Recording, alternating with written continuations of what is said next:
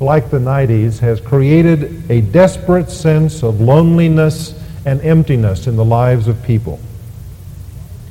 There is a driving search for significance, significance that is found in community with others.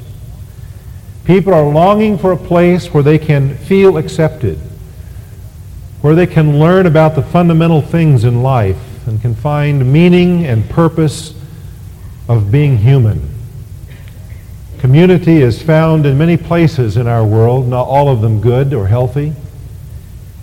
But nonetheless, it is found in many places, such as bars, gangs, country clubs, service clubs, athletic teams, and the list can go on. But none of these communities can really pull off what the human heart longs for. The best place in the world to find the kind of unity and community that people are longing for is in the church. Not that the church has always been the community it ought to be, but it's the place where God intends, nonetheless, for community to be realized.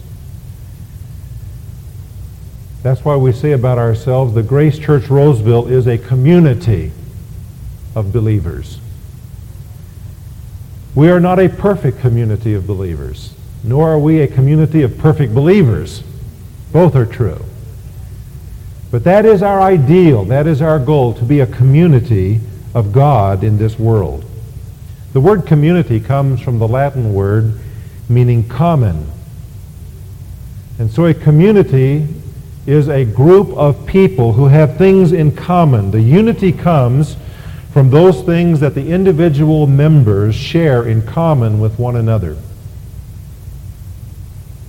Community is where, despite the normal diversities of being human, there is nonetheless a basic foundation of things that people share in together. Grace Church Roseville seeks to fulfill this ideal found in the Scripture for the church. We are called by God to be a community of believers. Not merely for our own sakes, by the way, but for those who are still searching for community. As part of this community, you and I need to be reminded occasionally of those things that we hold together in common. What are those things that we agree about, that unite our hearts together in our diversity? Well, the message this morning is broken into four parts that I'm going to call four pillars that uphold the community that God is making us. The first realization and pillar is this, that our community rests upon faith. It rests upon faith. We hold to certain teachings or doctrines of the Bible as being important and essential.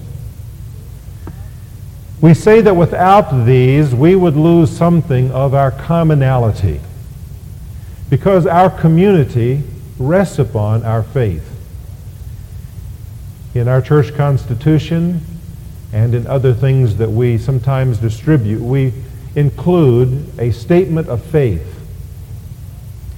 It includes nine paragraphs about different doctrines, not all of them fundamental and foundational doctrines in the broadest sense, but nonetheless doctrines that we as a church feel are essential to who we are they help define our personality. They help tell us who we are as a people of God. These statements include the Word of God, the Trinity, what we believe about God the Father, Jesus Christ, and the Holy Spirit, our teaching about regeneration, the last things, the church, and the ordinances of the local church. I don't have time to read all nine of those paragraphs, but I hope that if you're a member of the church, you're familiar with them, and if you're in the welcomers class, you certainly will hear something of them. If you're coming into our church in the future, you need to understand that we are a community that rests upon faith. And it is our intent by the grace of God not to fail in this pillar. we believe that faith is the key ingredient to what a church is and accomplishes. There are some communities in the church that have lost this pillar. And the result of that is that while they are still a community of human beings, they have lost the essence of what they are called by God to be in this world. Because a community of the church of Jesus Christ must be rested upon faith. Now, what we teach, of course, goes beyond those nine paragraphs. These nine paragraphs form the foundation for everything else that we teach here. But these nine paragraphs we agree upon. We share these together. We don't have to agree upon every jot and tittle beyond them for sure, and we don't. And there ought to be room in the Lord's church for some latitude on non-essential things. But when it comes to that statement of faith upon which our community rests, there we must agree together that these things are important to us as a community of God's people. The second pillar I want to point out is the, communi- is the pillar of purpose. Our community rests upon purpose. We have a common purpose or understanding of our mission. You will find it on the back of your bulletin if you want to look at it this morning. In fact, it's on your bulletin every week in that little block that lists our staff. It says Grace Church Roseville is a community of believers whose purpose is to worship the Lord Jesus Christ and prepare itself through biblical instruction, service, and fellowship in order to evangelize the world. We have a common understanding of what we're about. Growing out of this mission statement, we have a vision of ourselves. We, we see ourselves as a mission center and ourselves as missionaries. We see what takes place in this church as being for the training and equipping of missionaries to go out to their God-planned fields of service. I was talking to one of our men uh, on an evening during this week as we were sharing his own understanding of what this means in his life. And I congratulated him for the fact that he sees his ministry as not being only within the walls and the programs of our church, but being out there in the community where he is a teacher in public education. He sees himself as a missionary of Jesus Christ, and that's how all of us want to see ourselves. Our community as a church rests upon this purpose. Now, not everyone's going to have that kind of purpose, and that's fine. And there are churches that can accommodate all kinds of individual differences and definitions of what purpose is. But for those of us who call ourselves a part of Grace Church Roseville, this is our purpose. And this is the commonality that we have, this understanding that we are a mission center and we are here to worship God and to prepare ourselves to evangelize a world that is lost and dying. We are here to touch the lives of people outside this fellowship. If we exist as a community only for our own comfort, then we have lost our way. Because God directs us to come here together to be prepared and equipped so that then we can go out and in the course of our lives, in our going about of our lives and our routines, we should make disciples of Jesus Christ. We see ourselves as a mission center. We've used a little diagram to express that. There's a diagram that uh, is a circle with a triangle in it. The arrows at the top of that diagram represent us coming in to the mission center, the circle. Within the mission center, we worship and we're prepared, we're equipped to do the work of God. And there is evangelism that takes place in the mission center itself. But the real purpose of our coming into the mission center is that we then might go out and through relational evangelism and cultural key kinds of ministries where we touch the felt needs of people, and by the establishment of branch churches, we carry on the work of God outside the mission center. That is our understanding of what we're about. As we come to this 12th anniversary, it's good for us to remind ourselves this is who we are. We're a community of believers committed to purpose. The third pillar I want to point out this morning is our values. We are a community which rests upon certain values. These values are basic beliefs that we have about what's important. It's an expression of what we value. As I've tried to condense these in my own mind in preparation for this morning, I decided to build around an acrostic. I'm going to use the word grace. G-R-A-C-E. These five letters can represent to us what I believe are five of the basic driving values of our church.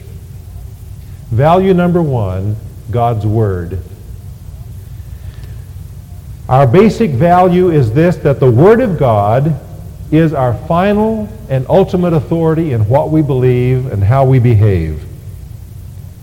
Therefore, we study it, we preach it, we teach it. We respond to it by worshiping God. We give ourselves without reservation as living sacrifices to Him because of His Word. We value His Word. God's Word is a driving value to us. What is the measurement of our ministry? It is the Word of God. It is our adherence to what God, our Lord, our Savior, has said to us in this book. I don't think we could have a better value to start with than God's Word. R, R represents reaching out. That is a value to us. It is an essential value. I am talking about evangelism and the nurture of new disciples.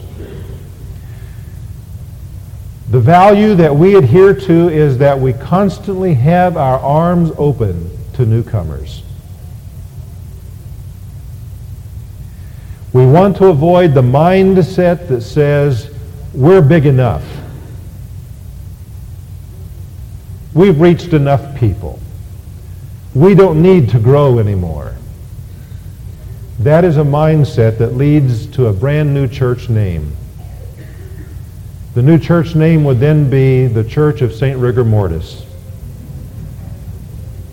The mindset that we don't need to reach out anymore is a mindset that leads to death for us as a church. This is a basic value. And in the ministries we have as a church, this is one way that we measure whether we're accomplishing what we ought to be or not is this value of reaching out to new people and touching their lives and helping them to know Christ and to grow in Christ. Is that being accomplished? A in the word grace represents the value of acceptance of each other. I think this is so crucial. And I thank God for the way that this is expressed in our church very often. Never compromising holiness, we nonetheless want to extend grace and acceptance to others. That's what Romans 14 and 15 are all about. Accept one another in Jesus Christ, says Paul. Accept one another in your differences, in your variations, as God works out his purpose and his grace in your lives in different shades and colors and hues. Accept one another. One of the basic things we want to write in our hearts is that we're not called by God to fix one another. That's not one of the one another's of the New Testament. He doesn't say fix one another. It says admonish one another, teach one another, love one another, and the list goes on and on. But we're not called to fix one another. That's not a spiritual gift. We're called upon to accept one another with our variations. And we want this especially to be true of seekers, of those who are hurting, and of those who are immature in Christ. We want to accept them where they are and lovingly bring them to Jesus and let him work out his grace in their lives as he desires to. Just as in a family, an earthly family, we have to recognize individuality and practice loving patience and forgiveness. So it is in the family of God. Then there's a fourth value with the letter C. It is the value of change. Change is vital. Without it, we die. We've experienced a good bit of change here over the years. We have from the beginning been required to be innovative and flexible in our methods. Some of the things that we've tried have worked, some have not worked. That's all right. If everything we try succeeds, then we're not trying hard enough. We expect that there will be some failures as we experiment. We value change. And we face change right now, as I talk in my column this morning. As we enter into our 13th year, we're about to enter into a time of discussion as a church family about what the future holds. There is nothing decided. Information is being gathered and resources are being brought forward so that the congregation can be as informed as possible as we enter into an important discussion about the future of our ministry. We are facing change. That is nothing new, and it is something that in fact we treasure and we value. Someone has written, people are God's most important product. They take precedence over all programs and structured activities. Because of this, we value creative, relevant programs which encourage the involvement of individuals in the life of the church and in ministry throughout the community. Another way of saying that paragraph is that we value change. Our programs, our structure, all of that needs to be reevaluated with some frequency so that we can see if we're being effective and relevant in accomplishing our mission. There's a little couplet that says it pretty well. Methods are many, principles are few. Methods always change, but principles never do. We must keep in our mind that there is a difference between our methods and our message. Our message is Jesus Christ and him crucified. Our message is the Word of God, and that must never change. But the methods that we use to proclaim Christ and to teach the Word of God and to reach our community, those methods must be open to change when it's necessary. And so we want to preserve a climate in our church where trying new ideas to serve people is encouraged. We want there to be an entrepreneurship about you, about me. So that we look at the task at hand and we say, now how can that better be accomplished? And we let God create something brand new. And then E, in the word grace, represents a fifth value. It is everyone's participation. Our value is that everybody counts. There is no one who is unnecessary in what Grace Church is about. Every member of the body has a function and has a meaning by God's design. He has told us that. Paul in Corinthians goes on to write about it. In this first chapter, he speaks about the fact that they're enriched in every way, and he suggests that they're enriched by their spiritual gifts. And he tells them in chapter 12 how that God has called some of them to be various parts of the body and others to be other parts. But all of the members function together by God's design so that the church grows and matures to the glory of Christ. Everyone's participation is valued at Grace Church. We're gifted to contribute to the total effort into the mission of our church. And I think one of the most exciting things that one can, can do is to discover how to be plugged in to be fulfilled. We may not be able to, decide, to, to define and to decipher our spiritual gifts in language, but to find that spot where we fit is a wonderful discovery. If you have not discovered that yet in Grace Church, there are ways to, to help you find it. And one of the most popular right now, one of the newest ways, is what we call the Welcomers class, which is not just for newcomers, it's for everyone who has yet to feel they have found a place to plug in. I hope you might become a part of that if yet you're not sure how to participate in Grace Church. It seems to me that these are at least five of the driving values of who we are as a community. Our community rests upon these values. If you begin taking them away, we're not going to be the same Grace Church. We're going to be a different church. Therefore, we're committed to these values. Not merely in language, not just in the sermon, but in practice. We're committed to the values that we've talked about. Then there's a fourth pillar that we need to talk about this morning. I see this message as sort of like a four-legged chair. And if you have a chair, the chair you're sitting in, for example, and you have only three legs on it, it's not going to do you a lot of good. You're going to have to balance yourself very carefully, and when you get a little woozy and snoozy, you're going to come right off the chair. Maybe we ought to create chairs that are that way. That's not a bad idea. Talk about change and innovation. We'll have Wes cut off one leg of all of the chairs in our auditorium. Well, the fourth leg, the fourth pillar to the message this morning is this, that our community rests upon commitment. We can have the mission, we can have the faith, we can have the values, but if we don't have the commitment, then we're not going to accomplish much. We'll be like a lot of other churches that are filled with orthodoxy but doing nothing to accomplish what God wants them to do and to be in this generation. God has modeled commitment to us, of course, because he has committed himself to us. And he has been faithful, and God calls us to be faithful. That is an old-fashioned term, I recognize, but it is relevant, it is important to the people of God today. It is the word faithfulness.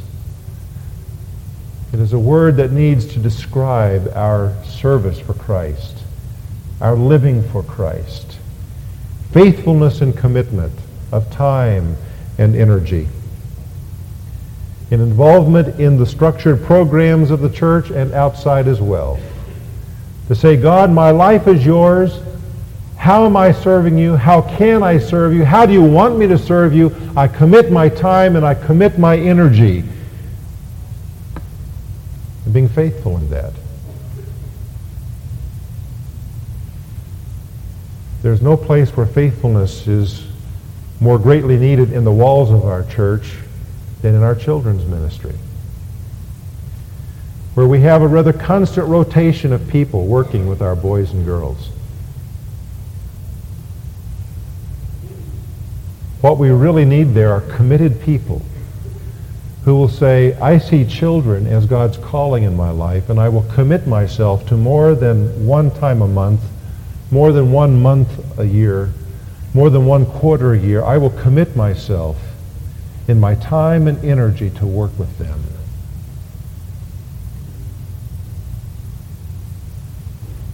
We could go on down the list of all the ministries inside our church and the opportunities outside our church. The message would be the same.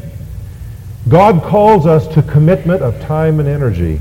He calls us furthermore to commitment of our financial resources. That's God's plan in 2 Corinthians 8 and 9, in 1 Corinthians chapter 16, verses 1 and 2. Let each one of you lay by him in store as God has prospered him, says Paul. Regardless of our income, we're to give. The idea that we're too poor to give is unbiblical. It doesn't meet the biblical standard. It's an excuse. All of us can give and are called by God to give. It is a matter of spiritual discipline. Just like love or faith or prayer, giving to God is a spiritual discipline or a muscle that we build up and we become stronger in our Christian faith because of our, our exercise of it. In fact, Paul tells the Corinthians to excel in this grace of giving. Our giving is a demonstration of our genuineness. It is evidence of our sincerity. And it is a means by which God brings blessing back into our lives. God has called all of us to participate in the financial undergirding of this community that we call Grace Church. It is not for some to do the contributing so that all can enjoy the ministry. That is not only unfair in human terms, it's unbiblical in God's terms. His calling is for all of us to be investors in the work of Jesus Christ, in tithing and in bringing our offerings to him. And then there's the commitment to prayer. Our community rests upon commitment to prayer. Whatever else we do well, if we do not pray, we've lost it. We must learn to pray well also. We must grow in our becoming a prayerful church, in expressing our dependence upon God, in seeking his will for the growth and development of the vision that we have. I want to testify to you this morning as your pastor that I thank God for the hundreds of people who are committed and who have committed, have proven their commitment to Grace Church and to Christ in some of the terms that we've talking about this morning as well as in others. We have this fourth pillar in place in our church, but as in all churches, it needs to grow. It needs to grow. Our community rests upon our faith our purpose, our values, our commitment. A community is where people share things in common. It is not a place where some provide for everyone else. A community is a place where everyone buys into what the community is about. It's where there is an ownership that pervades everyone. That's a community.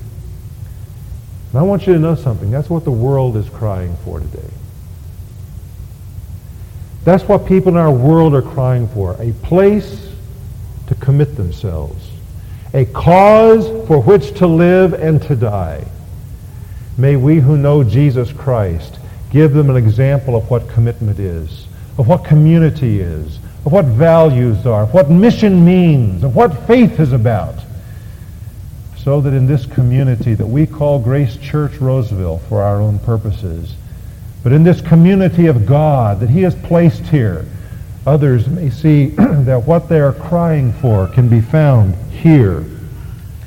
That their cry for significance and relevance, their need to belong can be fulfilled here. As in any community, there are certain requirements for membership. If you join the Boy Scouts, there are some hoops to jump through. If you belong to Rotary, there are certain requirements before you can join. If you belong to a union, there are some requirements for that, and the same is true of a church.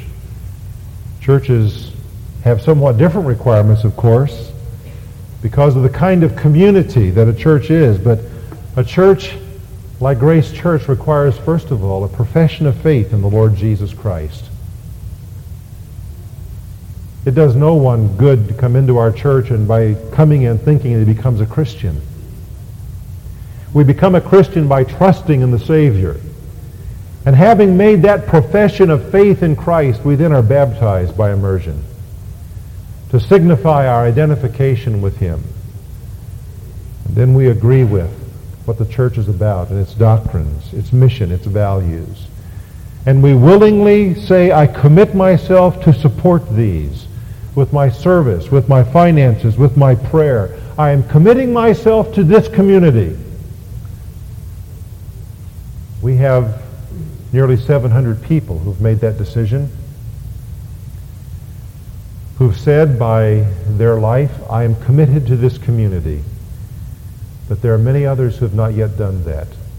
And this morning I want to give you an opportunity to make that commitment. And to say by coming forward at the conclusion of this service on our 12th anniversary, I believe in Grace Church. I believe in what God is doing in this community of believers. I agree with its values, its mission. I agree with its purpose. And today, by coming forward, I am saying I want to become a member of this community.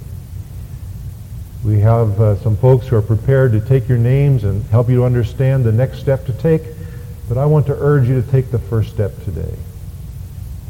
But in addition to that, and beyond that, really, if you have never made a public profession of your faith in Jesus Christ, if you're not sure you're a Christian, or if you're a Christian who's done that in private, who's made that decision in private, I want to urge you to come today as well. It may or may not be related to church membership. I hope it will be, but if you have never made a public profession of your faith in Christ, I want to urge you to come this morning in obedience to his lordship in your life, for he calls you to publicly stand with him. I invite you now to stand with me as we pray together. And now, Father, I, I thank you for who you've called us to be. And in this brief message, we've laid out in, in broad strokes some of that truth. And there are some friends who are here who I believe the Spirit of God would have respond by saying, I want to belong to that community. And so, Father, lead them, I pray, by your Spirit. And for those who need to come in profession of their faith in Christ, lead them to come. By the Holy Spirit, urge them to make this important step of obedience. For Christ's sake, I pray. Amen. We're going to close by singing hymn 460, All the Way My Savior Leads Me.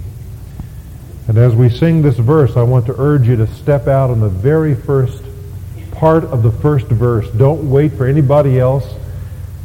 We want to have you give an opportunity to speak with someone personally and privately about this decision. And so I urge you to come as we sing the very first verse of All the Way My Savior Leads Me. Let him lead you this morning in this important decision about community. Let's sing together.